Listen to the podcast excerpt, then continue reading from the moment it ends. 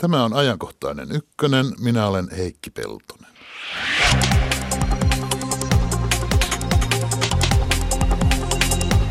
Euroopan unioni ja Yhdysvallat neuvottelevat kauppa- ja investointisopimuksesta. Sen sanotaan luovan hyvinvointia, tuovan työtä ja parantavan pienten ja keskisuurten yritysten markkinoille pääsyä. Toisaalta sitä kritisoidaan salamyhkäisyydestä ja suuryritysten ehdoilla toimimisesta. Tästä lisää hetken kuluttua. Jos ihminen on kliinisesti kuollut, eli vailla sydän- ja aivotoimintaa pitkään, miten hänellä voi olla silti tuntemuksia sekä havaintoja ympäröivästä maailmasta? Tätä on ihmetelty uuden laajan tutkimuksen jäljiltä. Lähetyksen loppupuolella puhutaan kuolemanrajakokemuksesta ja tietoisuudesta.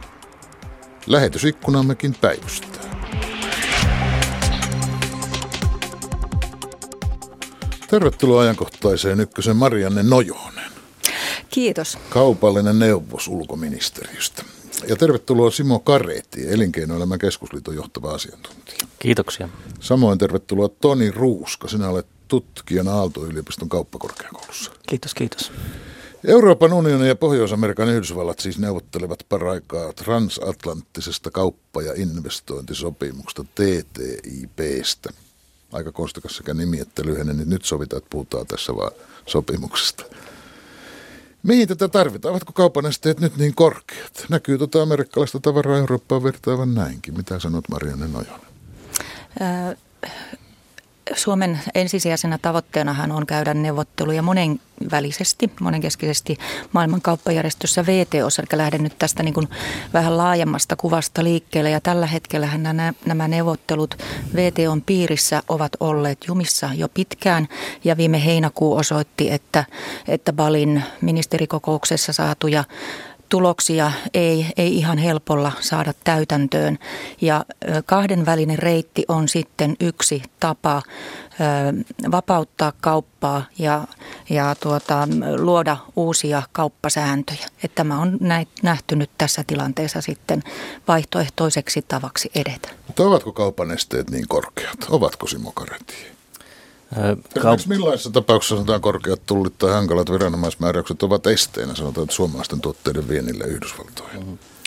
Kaupan esteet EUn ja USA välillä eivät yleisesti ottaen ole mitenkään erityisen korkealla tasolla, mutta siellä on paljon turhia kaupan esteitä. Tullit ovat yleisesti ottaen pääsääntöisesti varsin matalat, mutta juuri siitä syystä ne, ne tulisi poistaa, koska ne aiheuttavat vain turhia kustannuksia EUn ja USA väliselle kaupalle. Toisaalta EUlla ja USAlla on, on hyvin paljon poikkeavia standardeja ja, ja, ja tuota, teknisiä määräyksiä, jotka aiheuttavat turhaa kitkaa meidän välisellemme kaupalle ja erityisesti PK-yritysten markkinoille, markkinoille pääsylle.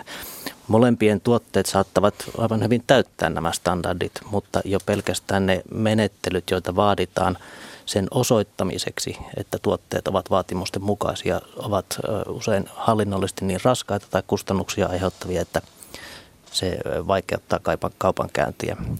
Toisaalta esimerkiksi USA julkiset hankinnat ovat varsin suljettuja ulkomaisilta ja yrityksiltä. Ne suosia amerikkalaisia. Juuri näin. Miksi muuten arvioidaan sopimuksen hyödyttävän ennen kaikkea pieniä ja keskisuuria suomalaisia yrityksiä? No, kuten sanottu, niin nämä juuri nämä erilaiset tekniset määräykset ja standardit ovat sellaisia, että ne edellyttävät yritykseltä paljon työtä markkinoille pääsemiseksi ja PK-yrityksillä ei vain ole käytettävissä vastaavia resursseja tämän hallinnollisen taakan kantamiseen ja näiden menettelyjen läpikäymiseen. No mietin vaan, ettei tässä nyt PK-yrityksistä, siis pienistä ja keskisuurista yrityksestä puhuttaessa, että nämä pienet toimi vähän niin kuin propagandasyötteinä, kun mä että eihän tuommoinen alle 50 työntekijän pienyritys, niin lähteekö se vakavissaan Yhdysvaltain markkinoita havittelemaan? Vaikka kuinka olisi siellä julkiset hankinnat kilpailulle auki, niin Tokkopa menestyy Uimaharjun pulpettitehdas, kun Nebraskan kouluviranomainen alkaa hankkia uusia pulpetteja. No, kyllä se tietysti edellyttää myöskin yritykseltä paljon valmiuksia lähteä sinne markkinoille ja kykyä panostaa pitkäjänteisesti, että ei USAkaan ole mikään helppo markkina menestyä. Niin, siis Yhdysvaltain markkina on varmasti maailman kilpailuin, eikä, eikä siellä suomalaisi, suomi, suomalaisille isoille yrityksillekään niin auvoisesti aina ole käynyt. Nokia ja Raisio, Stura Enso muun muassa on käynyt siellä kääntymässä ja todennut, että ilmapiiri on todella haastava ja suhtaudun sen takia hyvin varauksella siihen, että suomalaiset PK-yritykset tämänkään sopimuksen kautta sinne, sinne tota helpommin pääsisivät välttämättä. Ja sitten taas vasta-argumenttina tuohon, mitä Simo sanoi, niin, niin, niin katsoisin, että nimenomaan tämä investointisuoja hyödyttää ennen muuta ö, suuria yrityksiä, joilla on sitten, koska nämä esimerkiksi nämä riitaratkaisut tapahtuu näissä välimiesmenettelyissä, jotka vaatii miljoona luokan panostuksia niihin oikeudenkäynteihin, niin se on kyseenalaista, että pienet ja keskisuuret yritykset esimerkiksi näihin lähtisivät sen takia, että ne kustannukset on niin suuret. Mennään näihin oikeudenkäynteihin vähän myöhemmin. Mutta siis jos sopimus syntyisi, niin Eurooppaan sitten virtaisi lisää rahaa. Lisää rahaa syntyisi lisää työpaikkoja, näin sanotaan. Näin sanotaan Brysselissä, näin toistetaan Helsingissä. Euroopan unionin bruttokansantuotte kasvaisi – yhteensä vajaa 100, olisiko 86 miljardia euroa, lukee mulla jossain arviossa. Vienti USA lisääntyisi 28 prosentilla, Euroopassa palkkatasokin nousisi, hinnat alenisivat. Työtä ja hyvinvointia. Mistä tämä kaikki hyvä tulee? Mistä se ammennetaan, Marianne Nojonen? Kyllä tässä nähdään, että tällä sopimuksella voitaisiin luoda uusia liiketoimintamahdollisuuksia suomalaisille yrityksille. Ja tätä kautta sitten tietysti myös voitaisiin saada uutta talouskasvua ja työllisyyttä. Ja näinä aikoina tietysti hyvät uutiset ovat, ovat niitä on vähän. Ja tämä on, on tietenkin yksi sellaisista, joita todella toivomme, että, että tähän suuntaan edettäisiin. Suomessahan on myös pienten ja keskisuurten yritysten osalta tai ylipäätään selvitetty näitä, näitä sopimuksen vaikutuksia ja vuonna 2013 julkaistussa tutkimuksessa todettiin, että nimenomaan pienet ja keskisuuret yritykset tästä sopimuksesta tulisivat hyötymään. Oma, ja tämä, oman käsityksensä mukaan. Kyllä, he, tämä toteutettiin kyselytutkimuksen. Mm. No kun miettii siis mistä se kaikki hyvä tulee, että siis Euro- Euroopan unionin maiden ja USA väliset tullit eivät ole niin korkeita, että niitä alentamalla ei kymmeniä miljardia kerätä. Ja tietysti poishan ne tullirahat ovat sitten valtioiden rahapussista. No sitten voisi ajatella, että sopimus synnyttää jonkinlaiset normitalkoot, että on vähemmän normeja ja tuotteiden turvallisuusvaatimuksia ja testauksia ja sertifiointia, että sitä kautta syntyy sitten säästöä yhteistä hyvää. Niinkö se käy Simo No jos nyt lähdetään siitä tästä niin kuin yleisestä... Sano, mistä ne miljardit tulevat jos lähdetään tästä yleisestä EUn ja maailman taloustilanteesta, niin Pohjois-Amerikka on tällä hetkellä ainoa alue, jossa kasvuennusteita korjataan ylöspäin. Kaikkialla muualla niitä korjataan alaspäin. Ja meillä talouskasvu mataa nolla lukemissa, niin miksi me emme käyttäisi hyväksemme tätä mahdollisuutta avata Pohjois-Amerikan markkinat ja sitä kautta saada sieltä vientituloja.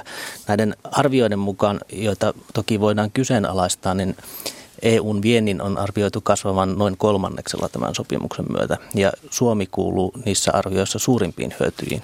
Että jos me nyt oletetaan vaikkapa, että Suomen vienti USAan kasvaa kolmanneksella, niin se tarkoittaa noin miljardin euron, yli miljardin euron lisää, lisää kysyntää tänne Suomeen, suomalaisille Kasvaa viejille. siis kolmanneksella, niinkö pitäisi tapahtua, jotta tämä toteutuu? Se on yksi arvio, mutta tietenkin käytännössä hyödyt riippuvat täysin siitä, mihin näissä neuvotteluissa päästään, mikä on neuvottelujen ja, ja lopputulos. Ja siitä, mitä suomalaiset yritykset sitten tekevät, eihän ne neuvottelut sinänsä vielä Neuvottelut ovat mahdollisuuksia. Pöytää yhtään dollaria. Nämä virallisessa puheenvuorossa käytetyt laskelmat, nehän ovat kaikki samasta lähteestä. Onko vaihtoehtoisia laskelmia tehty? Onko Toni Ruska? onhan niitä tehty ja Haluaisin tässä vaiheessa korostaa, että kellään ei ole sellaista kristallipalloa, että me nähtäisiin, miten tämä sopimus tulee vaikuttamaan. On se sitten positiivista tai negatiivista. Kyse on sen luokan sopimuksesta, että siinä on tuhannet ja taas tuhannet markkinatoimijat, jotka reagoi toisiinsa. Ja se on aivan mahdotonta näin etukäteen tietää, miten se tulee vaikuttamaan. EU-komission laskelmat on kiistetty ja, ja kyseenalaistettu monesta eri lähteestä ja tehty sitten vastaavia, vastaavia laskelmia, joissa, jotka ovat monesti ihan toisen näköisiä. No avaa vähän, minkä näköisiä?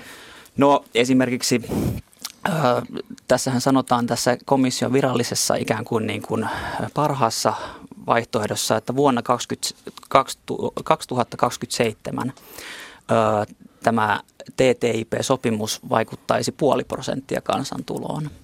Ja, ja tota, siihen mennessä niin noin 0,05 prosenttia. Ja, ja tällaiset, niin kuin, nämä, nämä vaikuttaa niin tutkijan kannalta hyvin hatusta vedetyiltä. Ö, totta kai me voidaan rakentaa erilaisia taloudellisia malleja ja väittää, että nämä perustuu siihen, mutta ne heijastaa vain tiettyä teoriaa, tiettyä mallia, eikä perustu reaalitodellisuuteen. Minä Joo, ole hyvä. Niin, niin totesin, että arviot ovat arvioita ja kuten totesin, niin perustuvat tiettyihin äh, skenaarioihin ja oletuksiin, mutta se ei tarkoita sitä, että ne ovat hatusta vedettyjä, vaan, vaan ne perustuvat tiettyihin oletuksiin. Siis, ei, eivät jo. välttämättä olemassa olevaan todellisuuteen. Siis varmaa rahasäkkiä ei missään ole, ei, ei missään, joka missään. lähetettäisiin Yhdysvalloista Eurooppaan ja Euroopan osa jaettaisiin edelleen Suomeen. Niin ei tietenkään voi olla. Mahdollisuus on myös, että työpaikat matkustaa pois Euroopasta. Se on yksi mahdollisuus myös. Minä taisin tämän keskustelun alussa sanoa, että neuvottelut ovat paraikaa meneillään, mutta itse asiassa eivät taida juuri paraikaa olla meneillään. Ne tapahtuvat kierroksittain. Missä vaiheessa nyt ollaan? Marianne Nojonen, mikä on seuraava kierros? Tällä hetkellä takana on seitsemäs neuvottelukierros, joka pidettiin tuossa kuukauden vaihteessa ja seuraavaa kahdeksatta kierrosta on suunniteltu loppuvuoteen, joko joulukuulle tai sitten vuoden alkuun. Ja EUn tavoitteenahan tässä on, että neuvottelut päätettäisiin vuonna 2015. Mutta tällä hetkellä, kun elämme suvantovaihetta, EU:ssa komissio vaihtuu marraskuussa ja Yhdysvalloissa on välivaalit tulossa marraskuun alussa, niin tällä hetkellä ei poliittisiin läpimurtoihin, lä, poliittisia läpimurtoja ole odotettavissa, vaan sitten todelliseen vauhtiin neuvotteluissa odotetaan päästävän ensi vuoden puolella. Todennäköisesti takaraja ylitetään. No se jää nähtäväksi. Tällä hetkellä kyllä osapuolet näyttäisivät olevan sitoutuneita siihen, että neuvotteluissa ryhdytään nyt, laitetaan uusi vaihde päälle ja ensi vuonna sitten päästäisiin pääosiltaan lopputulokseen. Se jää sitten nähtäväksi, tapahtuuko tämä sopimuksen allekirjoitus Obaman kaudella vai jäisikö se sittenkin seuraavan uuden presidentin allekirjoitettavaksi ja viimeisteltäväksi. Tästähän emme tietenkään. No milloin milloin tämä sopimus ihan aikataulun mukaan astuisi voimaan? Jos tässä edettäisiin nyt sillä aikataululla, että, että sopimus jäisikin sitten ensi seuraavan presidentin allekirjoitettavaksi, niin, niin sehän on sitten mahdollista vuoden 2016 lopulla tai 2017 alkupuolella ja sen, sen jälkeen tietysti sopimus voisi niin kuin heti astua voimaan pääosiltaan. Eli tämä on niin kuin tavallaan se aikaisin aikataulu. Mm. Keskustelu on käyty kovasti siitä sopimuksen valmisteluun salakähmäistä, että lisää avoimuutta tarvittaisiin. Niin ottaa nyt sinäkin Toni Rusko jossain sanoa. Saat sanoa, jos kovasti haluat, niin voit sanoa sen nytkin, mutta perustele vähän. Öö, salailuun liittyen. Öö, joo, kyseessä on edelleenkin, täytyy korostaa, että niin valtavan iso asia, että tota, näkisin, että tämmöinen laaja kansalaiskeskustelu, julkinen keskustelu näistä sopimuksen tavoitteista niin on vähintäänkin tarkoituksenmukaista. Mutta sellaista ei ole käyty, koska sopimuksia, sopimusneuvotteluja käydään niin kuin sanoit, salassa suljettu ovien takana ja, ja, ja ikävä kyllä täytyy kansalaisyhteiskunnan ehkä edustajana tässä kohtaa sanota, että pääasiassa siellä neuvottelevat teollisuuden edustajat ja mä pelkään sitä, että kaikki ääniä ei silloin kuulla. Ja varsinkin kun ei tiedetä, mistä neuvotellaan, niin on hyvin vaikea käydä tällaista julkista keskustelua näin valtavan ja tärkeän asian puitteissa. Mutta kyllähän unioni ja Suomikin ovat jotain tehneet avoimuuden lisäämiseksi. Mä, Marianne, no, sinun sähköpostisi ovat suomalaiset saaneet lähettää kysymyksiä ja kommentteja, mutta paljonko on tullut? Kyllä niitä jonkin verran on tullut ja en ole suinkaan ainoa virkamies, joita, jotka näitä asioita hoitaa. Että niitä on tullut kyllä lukuisia, mutta äh, tuohon teollisuuden edustajien osallistumiseen neuvotteluisen haluaisin nyt tehdä heti selväksi sen, että EUn puolesta neuvottelee EUn komissio ja näissä neuvottelukokouksissa ovat läsnä ainoastaan komission ja Yhdysvaltain hallinnon edustajat. Neuvottelut käydään heidän keskenään, eivätkä ne ole yleisötilaisuuksia, niissä ei myöskään ole jäsenmaat mukana. Mm.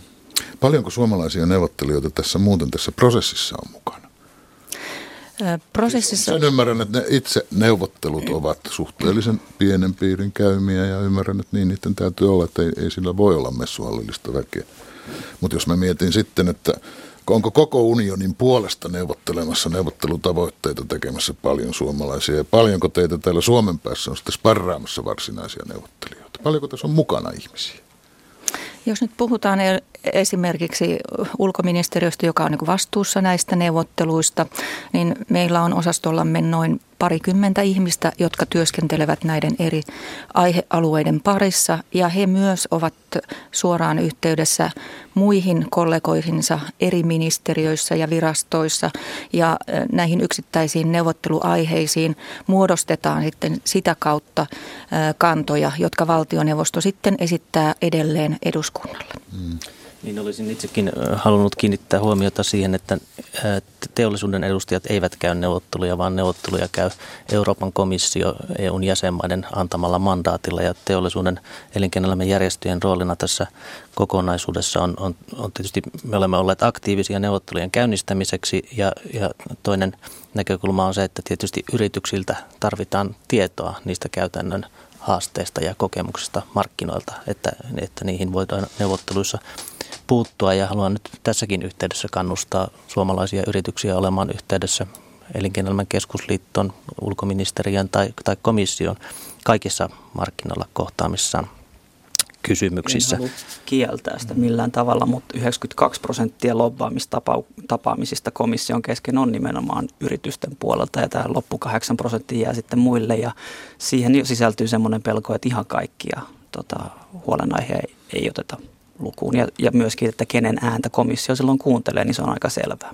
Minä pidän luontavana sitä, että elinkeinoelämän järjestöt ja yritykset ovat aktiivisia tässä asiassa ja tuovat näkemyksensä esiin ja, ja tietysti toivon myöskin sitä kansalaiskeskustelua ja muiden järjestöjen ja, ja tahojen tuovan näkemyksensä neuvotteluihin. En halua syyttää elinkeinoelämää aktiivisuudesta, vaan enemmänkin komissiota passiivisuudesta muiden äänien kuuntelematta jättämistä. Avoimuus, avoimuudesta on sikäli hyvä puhua, että eihän sitä kukaan ääneen ala vastustaa, sanoa, että ei, ei avoimuus on paha asia. Mutta voivatko neuvottelut, tämmöiset kauppasopimusneuvottelut tosi puheessa olla kovin avoimia? Mä mietin, mitä siitä tulee, jos heti alussa paljastaa neuvotteluvaransa, eli sen miinasta ja varaa tinkiä, niin se toinen osapuolihan käyttää sitä tietoa heti hyväksi ja saa siitä etua. No, Mitä sinä, kun haluat kovasti avoimuutta, Toni Ruska, niin voivatko tämmöiset, kuinka avoimia voivat olla hyvät neuvottelut? No, mun näkemyksen mukaan, jos me eletään tämmöisessä avoimessa, demokraattisessa maailmassa, niin kuin me teoriassa eletään ja ehkä monet poliitikot sen on valmiita myöntämään, että niin me eletään, niin kyllä siihen kuuluu silloin tämmöinen avoin kansalaiskeskustelu. Ja en mä nyt sano, että tarvitsisi kaikki... avoin kansalaiskeskustelu mistä? Tavoitteista et, et, vai, no, vai esimerkiksi tavoitteista. sanamuodosta vai? Öö, no siis varmasti kaikkia kortteja ei tarvitse näyttää, eikä kaikkia neuvottelustrategioita paljastaa. avoin demokraattinen Yhdysvallat sitten katsoo, että noin Euroopassa me tiedetään kaikki, mitä ne haluaa. Nyt me tehdäänkin tällä tavalla ja pelataan tämä. Sopimustekstit olisi ihan kiva saada saada näkyville ja ihan niin kuin tämmöiseen julkiseen keskusteluun. Ei, ei siinä mun mielestä ole mitään, mitä ei voitaisiin näyttää. Me olemme tästä aivan samaa mieltä, että avoimuutta ja tiedottamista tarvitaan ja sehän on selvää, että sopimukselle tarvitaan kansalaisten tuki ja, ja ymmärrys ja se edellyttää lisää tietoa siitä, mitä tällä sopimuksella tavoitellaan ja mitä se, mitä se merkitsee ja sillä voidaan myös hälventää näitä epäluuloja ja väärinkäsityksiäkin, mitä tässä liikkuu. Onko meille selvää, mitkä meidän omat tavoitteemme ovat? Mitkä ovat Euroopan unionin tavoitteet? Onko se selvää? Ovatko ne julkisia? Tällä hetkellähän Euroopan unionin neuvottelumandaatti on julkinen. Se julkisettiin 9. päivä 10. Eli nämä neuvottelutavoitteet ovat nyt kaikkien nähtävissä internetissä.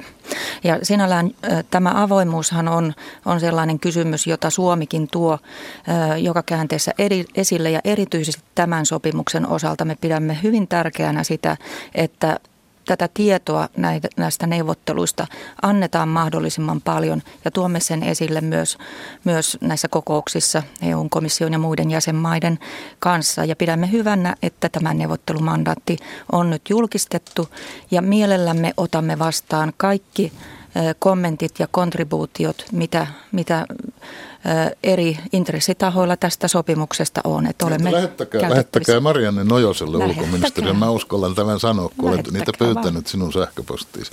No jos sopimus joskus saadaan aikaan, niin se tietenkin on vastavuoroinen. Että amerikkalaiset yritykset pääsevät helpommin eurooppalaisille markkinoille ja eurooppalaiset amerikkalaisille. Meillä Euroopassahan, niin ainakin ajattelemme, Normit ovat monella alalla tiukemmat kuin Yhdysvalloissa. Silloin herää se kysymys, että kumpi normisto nyt sitten sopimuksen myötä leviää? Eurooppalainen tiukka vai amerikkalainen löysä, jos ajattelee elintarvikkeita, kemikaaleja ja kaikkia tämmöisiä? Kummin päin siinä käy vai tehdäänkö sinne joku kompromissi siltä väliltä? Kysymys ei ole siitä, että valittaisiin nyt, että minkälainen lainsäädäntöjärjestelmä kummassakin maassa tai Yhdysvalloissa ja EUssa otettaisiin käyttöön, vaan EU lähtee näihin neuvotteluihin omasta lainsäädännöstään ja oman lainsäädäntönsä pohjalta. Jos halutaan, että jotkut laitteet täyttävät samat standardit, niin täytyyhän silloin olla yhteiset voidaan sopia yhteistyöstä, millä tavalla näitä asioita niin jatkossa edistetään. Ei, ei suoranaisesti olla lähdössä siihen, että EU:ssa lähdettäisiin alentamaan standardeja. Enemmänkin lähdetään siitä, että jos standardeihin sitten kosketaan, niin, niin niissä mennään ylöspäin. Mitään terveys, turvallisuus, kuluttajan suoja tai ympäristöstandardien alentamista ei ole odotettavissa eikä tulossa. Siitä kyllä halutaan pitää kiinni. Onko asetelma muuten kaikilla aloilla tällainen kuin äsken luonnin, että Euroopassa on tiukemmat määräykset kuin Yhdysvalloissa? Vai onko asioita, jos on päinvastoin? Öö, tota, ei, ei, eihän se nyt ihan, ihan niin, kuin, niin ole pelkästään. Ehkä yleisesti, yleisesti ottaen voi sanoa, että Euroopassa on tiukemmat säännöt ja tiukemmin säännelty ympäristö, mutta esimerkiksi Yhdysvalloissa tuon talouskriisin, finanssikriisin jälkeen 2008 niin rahoitusmarkkinoiden sääntely on tiukemmalla tasolla kuin Euroopassa. Mm-hmm. Mutta sitten taas mä en, mä en niinkään niin kuin mun mielestä tämä pulma tässä on, että nämä sääntelyympäristöt, sääntelykulttuurit on niin valtavan erilaisia. Esimerkiksi Euroopassa ö, kemikaalien käytössä tai ylipäätään ympäristölainsäädännössä on tämmöinen varovaisuusperiaate käytössä. Eli todistamisen taakka on esimerkiksi teollisuudessa, jos se haluaa käyttää jotain tiettyä kemikaalia Yhdysvalloissa, tällaista varovaisuusperiaatetta ei ole. Ja mun mielestä se on hyvin hankala yhdistää näitä, tai se on niin kuin tällä ihan teoreettisestikin hyvin hankala kysymys, miten nämä kaksi sääntelykulttuuria pystytään yhdistämään toisiinsa. Mitä sinä luulet, Simo Karati? Pystytäänkö ne yhdistämään toisiinsa? Tämä on varmasti neuvottelujen yksi vaikeimmista osa-alueista keskustella siitä, että miten päästään parempaan yhteensopivuuteen sääntelyssä. Ja, ja minusta niin kuin yksi kysymys, että onko, onko äh, tiukemmat vai löysemmät normit, mutta ehkä olennaisinta on se, että meillä on erilaiset normit ja pitäisi päästä, pitäisi päästä parempaan yhteensopivuuteen. Ehkä erityisesti siinä, siinä suhteessa, että kun keskustellaan tulevaisuuden sääntelystä, mitä laaditaan tästä hetkestä eteenpäin, uusista teknisistä normeista ja standardeista uusille teknologioille, että niissä lähtökohtaisesti pyrittäisiin yhtenäiseen lähestymistapaan ja olisi kaikkien etu, että sen myötä olisi mahdollisimman laajat markkinat ja myös malli, malli käytännölle muualla. Mutta jotta ehditään vähän puhua substanssista, niin mennään tähän investointisuojaan, kun se on ehkä kaikkein kiistanalaisin asia tässä sopimuksen teossa toistaiseksi keskustelussa ollut. Siis tapa, jolla yritysten investoinnit suojataan niin, että ne uskaltavat investointeja tehdä. Karkeasti ottaa, jos vaikka Suomen eduskunta säätää uusia määräyksiä, jotka heikentävät amerikkalaisen yrityksen tuotto-odotuksen, niin riidan voi viedä kansainväliseen välimiesoikeuteen. Tiivistänkö nyt oikein?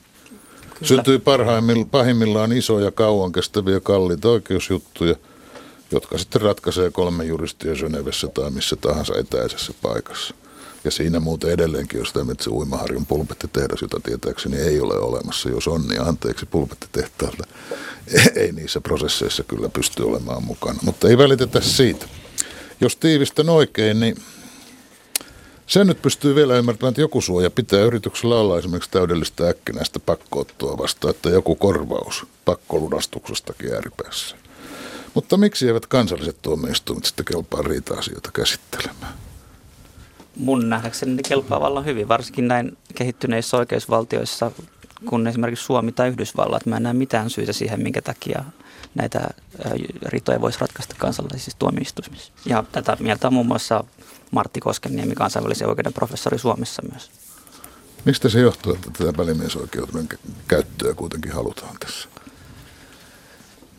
Useinhan nämä investointeihin liittyvät erimielisyydet sovitellaan tai käsitelläänkin kansan, kansallisissa tuomioistuimissa. Kansainvälinen välimiesmenettely on, on usein se viimeinen vaihtoehto ja onkin viimeinen vaihtoehto erimielisyyksien käsittelylle.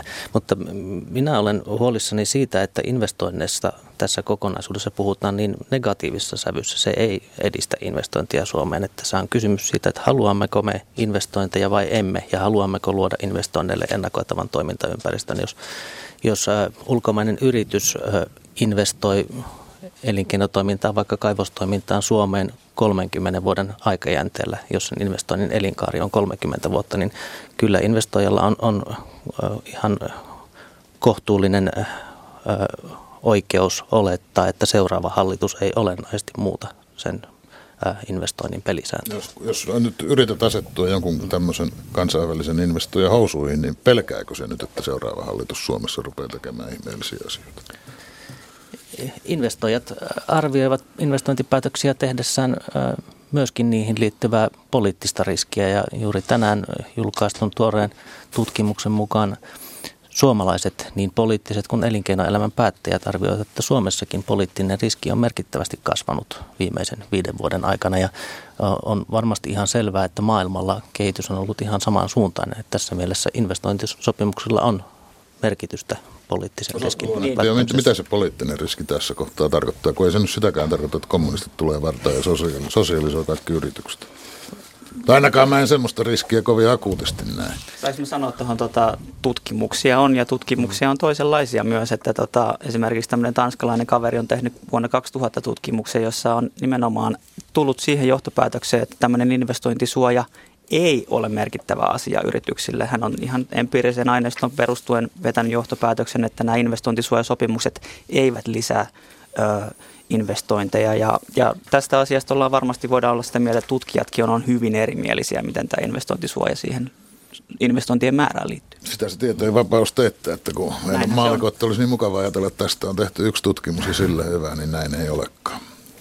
Marianne Nojonen. Niin, tällä hetkellä näissä TTIP-neuvotteluissa lähdetään äh, siitä, että että investointisuoja ja investointiriitojen ratkaisu tähän neuvotteluihin kuuluvat. Ja komissio käynnisti julkisen kuulemisen, joka päättyi heinäkuussa ja tämän tuloksia nyt analysoidaan parhaillaan ja neuvotteluja ei ole käyty sen vuoksi lainkaan tästä aihepiiristä.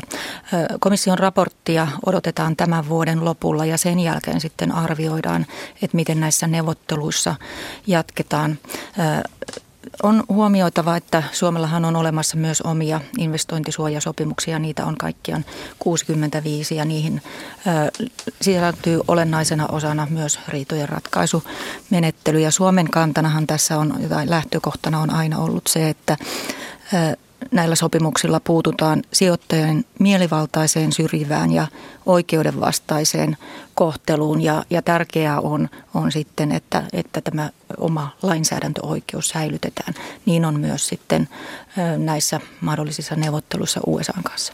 Ei tämä tietysti ainoa huolta herättänyt asia, tämä investointisuoja, kun tunnetaan sitä. Jotkut tuntevat huolta maataloudesta ja niin kuin minkä tahansa kansainvälisen sopimuksen yhteydessä. Ympäristöä pitäisi saada suojella ja kuluttajan suoja ei saisi heikentyä eikä terveydenhoito. Mutta miten se nyt on tässä neuvottelujen keskeneräisessä vaiheessa? Voiko näitä pelkoja yhtään hälventää? Mitä me eurooppalaiset ehdottomasti emme neuvottelussa myy? Voiko neuvotteluja käyttäessä sanoa, että tämä on meidän ehdoton kanta? Varmasti. Kyllä komissio on tuonut hyvin selvästi esille sen, että geenimuunneltujen tuotteiden kaupan vapauttamista tai hormonilihan kaupan vapauttamista tämä, tämä sopimus ei tuo mukana. Niistä kysymyksistä ei, ei aiota neuvotella. Sitten taas toi EUn ja Kanadan välinen kauppasopimusteksti julkaistiin tuossa kesällä ja siinä on myös tämmöinen investointisuoja tota, menettely ja välimies, välimiesmenettely, niin siinä ainakin on nähnyt yhden semmoisen poliittisen analyysin, missä sanotaan, että se nimenomaan antaisi mahdollisuuden näiden GMO-tuotteiden ö, markkinoille pääsyyn Euroopassa. Et ei, se, että sieltä pystyttäisiin joku porsareikä tukkimaan, niin me voidaan tässä se sopia. Mutta... meillä olla vastaan se, että ulkoministeriö sanoo, että tästä Kyllä. me emme tingi. Mutta siis sehän on kuitenkin niin, että kun kokonaisuus joskus on valmiiksi neuvoteltu, niin ei siellä viimeisessä kokouksessa kyllä hyppää suomalainen pöydälle hihkaisemaan, että ei käy, että tässä kohtaa on annettu liikaa periksi, vai pitäisikö? Kyllä meidän täytyy tietysti tässä neuvottelujen kuluessa tehdä selväksi se, että miltä, miltä pohjalta neuvotteluja käydään ja mitkä ovat ne meidän, meille kriittiset kysymykset. Ja sitä vaikuttamistyötä tehdään jatkuvasti. Se ei välttämättä nyt näy julkisuuteen, mutta kyllä meillä virkamiehet huolehtivat siitä, että nämä Suomen edut tulevat huomioitua.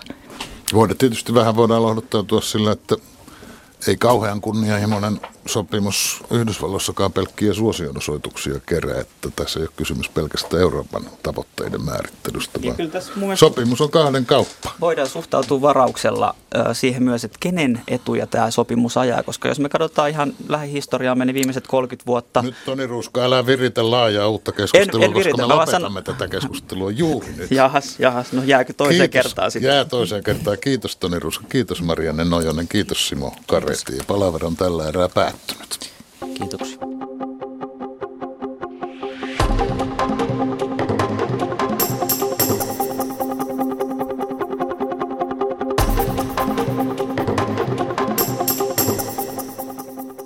Samppa Korhonen, terve.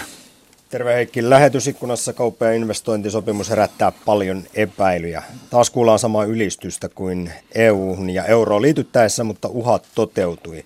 Investointeja toki halutaan, mutta ei niin, että ylikansalliset korporaatiot saisivat vaikuttaa kohdemaan lainsäädäntöön. Ja kysytään myös, että tarkoitetaanko tällä sopimuksella sitä, että mitä väliä demokratialla, kunhan kauppa käy? Täällä on aika paljon pessimistejä liikkeellä. Ehkä se on tällä lähetysikkunalle ominaista. Mennäänkö eteenpäin, Samppa? Mennään kuoleman porteille. Oho. Muotoilen tämän asian, Heikki, nyt näin. Sinä olet vienyt monen kuulijan sydämen, mutta olet myös meinannut menettää omasi. Eli sinulla oli aikanaan kunnon sydänkohtaus. Joo, kyllä se pysähtyi. Oliko 14 minuuttia pysäyksissä, mutta saatiin elvytettyä. Mies, niin kuin äänestä ehkä kuuluu, on hengissä. Pumppu jatkoi työsuhdettaan onneksi. No sitten minä. Ö, sydänpysähdyksen aikana, näkyykö valoa tunnelin päässä? Ei kyllä, enkelit ei, ei soittanut tuota harppua, eikä, enkä toisaalta joutunut katsomaan mennyttä elämääkään nopeutettuna filminä. Ei yhtään mitään, etkä pelkkää mustaa. Etkä leijunut katon rajassa ei. katsomassa elvytystä. Ei. Vastikään kuolemanrajakokemuksista julkaistiin uusi kohua herättänyt tutkimus. Sen mukaan tietoisuus voi säilyä ruumiissa jopa muutamia minuutteja sen jälkeen, kun ihminen on ehditty todeta jo kliinisesti kuolleeksi, eli sydän ei lyö eikä aivotoimintaa ole. Tällaisilla potilailla on ollut esimerkiksi kuulohavaintoja tuona aikana tapahtuneista asioista. Kuulostaa hämmästyttävältä, kuten kuolemanrajakokemukset ylipäätään. Nyt perehdytään aiheeseen sekä myös tieteen ja filosofian suuren mysteerin, eli tietoisuuden olemukseen.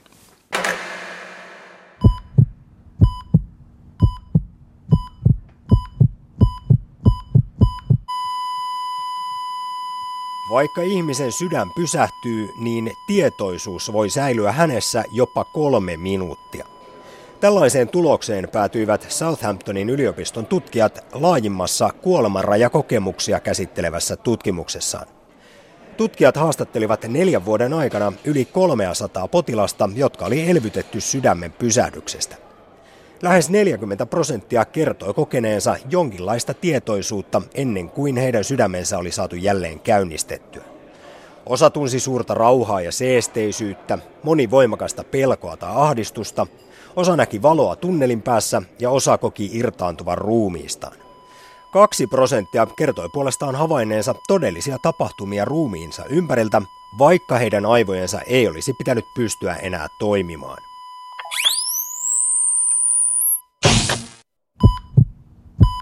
Tästä kaikesta onkin sitten ehditty repiä jo monenlaisia otsikoita. Muun muassa, että sielun olemassaolo ja kuoleman jälkeinen elämä on nyt tieteellisesti todistettu. Vaan mitä tutkimuksesta sanoo aiheen parissa työskentelevä anestesialääkäri, tietoisuustutkija Harry Shanein Turun yliopistosta. Niin tässähän on siis otsikkona, että tietoisuus säilyisi kuoleman jälkeen, kun on todettu, että että tota sydänpysähdyksestä elvytettyillä potilailla niin on sitten jälki, jälkikäteen tämmöisiä kuolemaan liittyviä rajakokemuksia. Ja, ja tietysti tämä otsikko on siitä sikäli virheellinen, että nämä henkilöt hän ei olleet kuolleita. Et vanha kriteeri hän oli sydänpysähdys, mutta nykyään se tarkoittaa, että aivot, aivokuolemaa. Ja nämä, nämä potilaat ei missään nimessä ollut aivokuolleita. He oli lähellä sitä, mutta ei vielä aivokuolleita. Ja, ja todellisuudessahan niin ilmeisesti tässä on kyse siitä, että just ennen kuolemaa niin elimistö niin kuin viimeisin voimin yrittää sitten vielä tehdä jotakin ja aivot aktivoitua. Ja siihen liittyy sitten tämmöisiä erilaisia kokemuksia ja hallusinaatioita sitten, joita sitten raportoidaan tällä tavalla.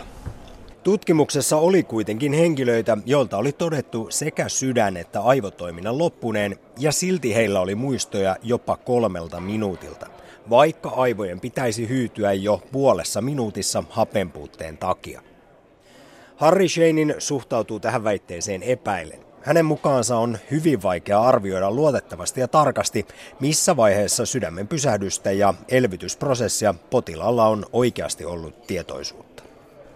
Ajallisten yhteyksien selvittäminen on äärimmäisen vaikeaa. Että, että tota, se on totta, että jos on ihminen normaali lämpöinen ja puhutaan muutamasta minuutista, niin se on liian pitkä aika aivojen olla ilman verenkiertoa, happea ja, ja sokeria. Eli syntyy pysyvä vaurio ja aivokuolema ja potilaan kuolema. Mutta näissä tutkimuksissa on just se ongelma, että, että niin aivan aukottomasti joka, tapa, joka tapauksessa ei voida erikseen selvittää, että mikä se aika on ollut ja mihin nämä kokemukset on liittyneet. Sehän on voinut olla kuitenkin sitten joko siinä alkuvaiheessa tai sitten toipumisvaiheessa jo tämä hallusinaatio. Et, et, tämän tiedon perusteella, mitä mulla on, niin, niin suhtaudun vähän skeptisesti Kuoleman esikartanossa käyminen on kuitenkin ihmiselle yleensä vavisuttava ja elämää muuttava kokemus. Lisäksi se voi olla niin todellinen, että tapahtuneen selittäminen muulla kuin henkimaailmalla ja tuonpuoleisella voi tuntua täysin riittämättömältä. Tietoisuustutkija Harry Shanein ei halua vähätellä lainkaan kuolemarajakokemuksia, mutta toteaa, että ne voidaan selittää biologialla koko ajan paremmin. Tajunnan tiloja kuoleman tullessa on tutkittu vastikään muun muassa eläinkokeissa. Niissä huomattiin, että sydämen pysähdyttyä aivotoiminta kiihtyy hetkellisesti hurjille kierroksille. Hapenpuutteen iskiessä aivot käyvät siis valtavaan ja viimeiseen elojäämistaistoon. Kyse on muuttuneesta tajunnan tilasta, joka selvästi näyttäisi eläinkokeiden perusteella liittyvän tämmöinen aivojen aktivaatio. Ja kyse on varmaan siitä elimistön viimeisestä yrityksestä ikään kuin estämään ja vastustamaan sitä kohta tapahtuvaa kuolemaa. Ja siihen voi liittyä sitten tämmöisiä tietoisia kokemuksia.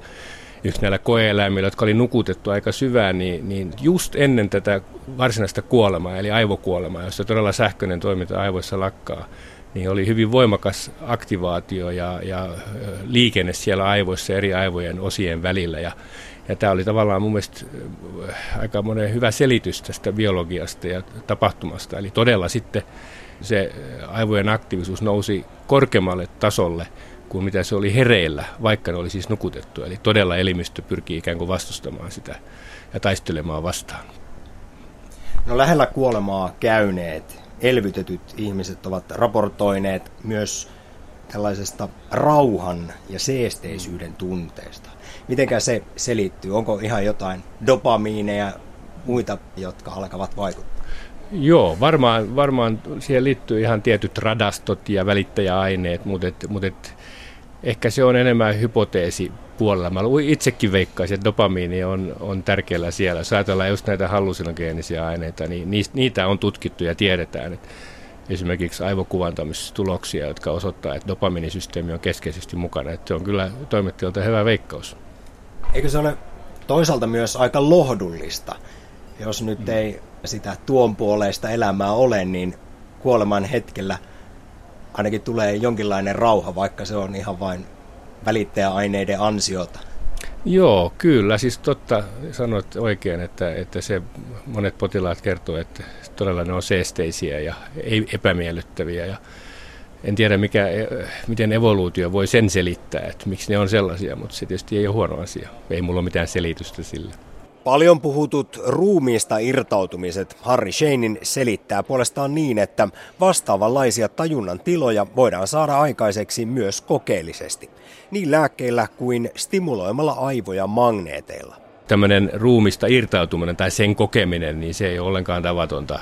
Ajatellen vaikka esimerkiksi mitä joillakin lääkkeet voi vaikuttaa. Eli tietyt tämmöiset hallusogeeniset aineet, niin niillä voidaan aikaa saada tämmöisiä. Ne tunnetaan aika hyvin ihan niin kuin tavallaan semmoisina lääkkeiden sivuvaikutuksina. Sitten yksi mielenkiintoinen menetelmä on tämä magneettistimulaatio, missä voidaan niin aktivoida eri aivojen alueita kallon läpi aiheuttamalla se voimakas magneettikenttä. Ja siitä on joitakin tutkimuksia, jotka viittaa siihen, että tiettyjä tarkkoja aivoalueita stimuloimalla ne voitaisiin saada tämän tyyppisiä kokemuksia.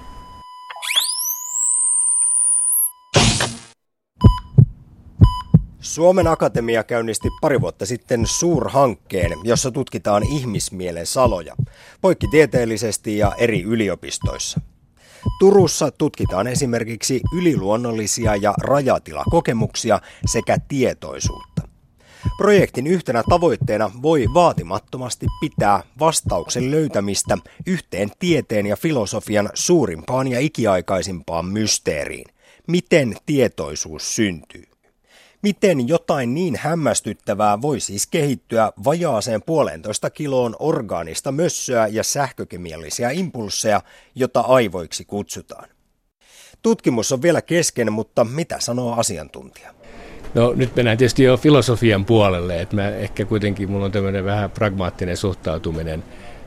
Kyllä mä uskon, että, että tietoisuus on biologiaa ja materiaa ja me voidaan pikkuhiljaa esimerkiksi uusien tutkimusmenetelmien avulla purkaa ikään kuin sitä osiin, etsiä neuraalisia korrelaatioita, jotka liittyy tietoisuuteen tai, tai muihin siihen liittyviin ilmiöihin ihmisaivoissa, mutta voidaanko me koskaan niin kuin biologisesti selittää, miten joku tavallaan kokemus syntyy tai punaisen värin näkeminen tai kivun kokeminen, niin miten se subjektiivisesti on ja miten se, miten se selitetään biologisesti, niin, niin se voi olla vaikeaa tai jopa mahdotonta aivot on niin monimutkainen elin ja, ja, ja arvioidaan, että on 100 miljardia solua ja keskimäärin niillä on tuhat kontaktia muihin soluihin, niin se tarkoittaa 100 biljoonaa tavallaan yhteyttä.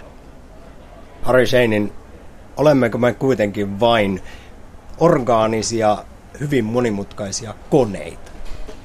No, nyt mennään sitten jo elämän katsomusasioihin, mutta kyllä mä ehkä edustan sitä koulukuntaa, että, että fysiikan lainalaisuuksiin, niin voidaan selvittää, tai selittää elämä, mutta mut voidaanko se selittää kaikissa yksityiskohdissaan tulevaisuudessakaan, niin se on nyt vielä sitten auki. Tiede tietysti kehittyy kovaa vauhtia. Se, mitä nyt pystytään tekemään, esimerkiksi aivokuvantamaan, niin ei, ei kukaan uskonut 15-20 vuotta sitten, että se on mahdollista. Et, ja nyt mun on mahdoton ennustaa, mitä taas 20 vuoden päästä tapahtuu. Ehkä mä sen ennustan, että, että se, mitä silloin tiedetään, niin on enemmän, mitä mä nyt luulen.